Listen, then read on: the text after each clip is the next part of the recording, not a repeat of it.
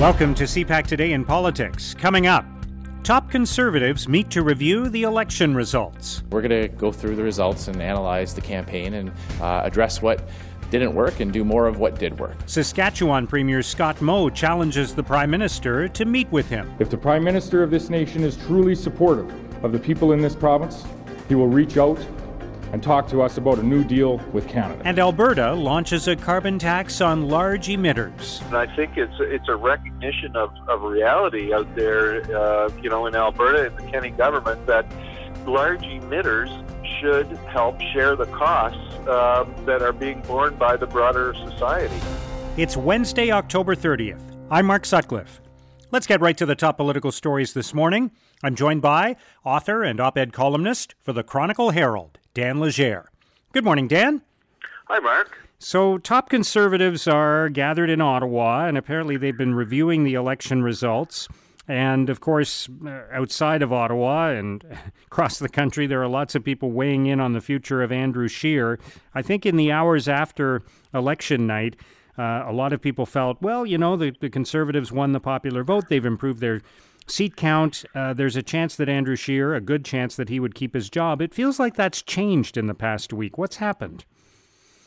Yeah, you know that's that is a really interesting question, and uh, I don't claim to be privy to the uh, internal dynamics of the Conservative Party right now.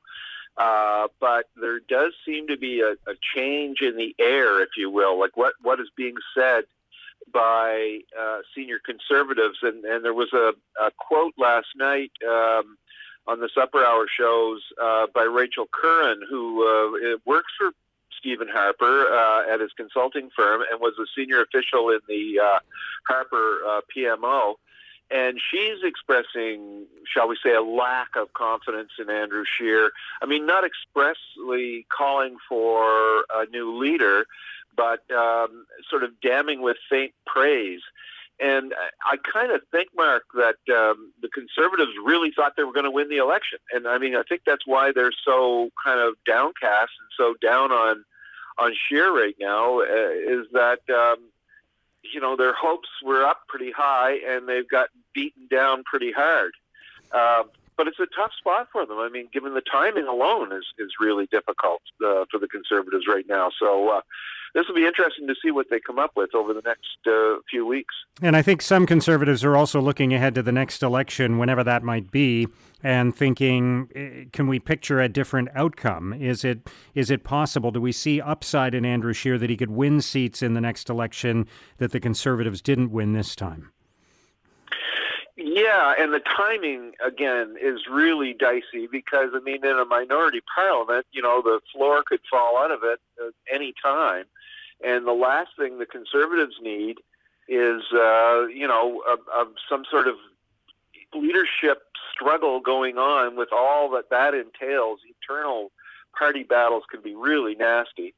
And uh, you know, if that's going on, and suddenly there's a need for an election, uh, well, then where you know what are they going to do? So there's going to be, I think, a lot of people saying, "Look, we can't uh, abandon Scheer now because uh, you know there could be a, a snap election at almost any time, uh, which would put the party in a really, really tough spot." So uh, the um, you know there, there are there's a lot on their plate there, uh, that's for sure um, and a lot to to sort out before yeah. they can uh, you know get to the next point. Yeah, and that's why there are some people saying that a decision should be made before the end of the year. Don't wait for April. So we'll see how that yeah. plays out in the days ahead. Let's turn to Prime Minister Trudeau and his relationship with Alberta and Saskatchewan. And it's interesting because uh, Alberta and Saskatchewan have no representatives in the next government, in the Liberal government. Uh, but at the same time, uh, the outcome of this election means that we're spending a lot of time talking about Alberta and Saskatchewan. so yesterday, yeah. Uh, Justin Trudeau kind of brought on board Anne McLellan, the former deputy prime minister who was an Alberta MP for the Liberals, as a special advisor on Western Canada. Meanwhile, Scott Moe, the premier of Saskatchewan, is sort of putting out a challenge in the public for the prime minister to come and meet with him. Uh, so there's a lot going on here. How do you see Justin Trudeau moving forward on this? Well, he has to take all of this very seriously. You know, uh, you know these are big provinces, and, and they've got legitimate economic uh, issues um, before them. Uh, they chose to vote against uh, the Liberals, uh, and they shouldn't be so surprised why they have no MPs. If you're, you know, this is the way things work. Um, and you know, bringing in McLellan and, and senior people out to try to figure out where to approach the problems uh, is a first step, but uh, it's all being aggravated. Of course, you have very intemperate and, and really short-sighted statements by uh, by Scott Moe going on about you know uh, refusing to sort of condemn the separatist kind of talk um, and carrying on with this idea that all of the West's economic problems are caused only by Ottawa and by no other factor. I mean, that's just silly. And uh, you know, they it may sell well among a certain segment of the conservative vote in the West, uh, but it's not something that is going to be more broadly accepted in Canada. And if you want to do things like change the Constitution, you know, if you want to upend equalization and things like that, uh, you're not going to do that with only the consent of conservative leaning voters in one part of the country. Uh, so this this thing is you know being cast as Trudeau's political problem, and it is, but it's also problems for people like Kenney and Moe who are now basically absolving themselves and their own government, their own jurisdiction of any responsibility, and and saying, well, it's all Ottawa. Um, and yet, these are the same kinds of people, politicians, who will turn around later when Ottawa does something and say, "Well, you're stepping on our toes."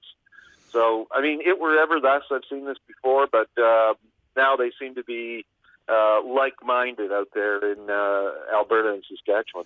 One of the things I wonder about is uh, if the Prime Minister brings Anne McLellan on board and he continues to reach out to uh, politicians at other levels of government, like Naheed Nenshi, the mayor of Calgary, the mayor of Edmonton. Uh, I think he reached out to some mayors in, in Saskatchewan as well.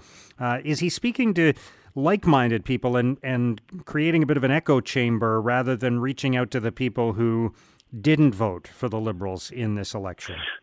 Well, you know, I it seems to me that some people, like Kenney and Moe particularly, but also people their their surrogates, are are trying to impose the conservative election platform on an electorate that rejected it.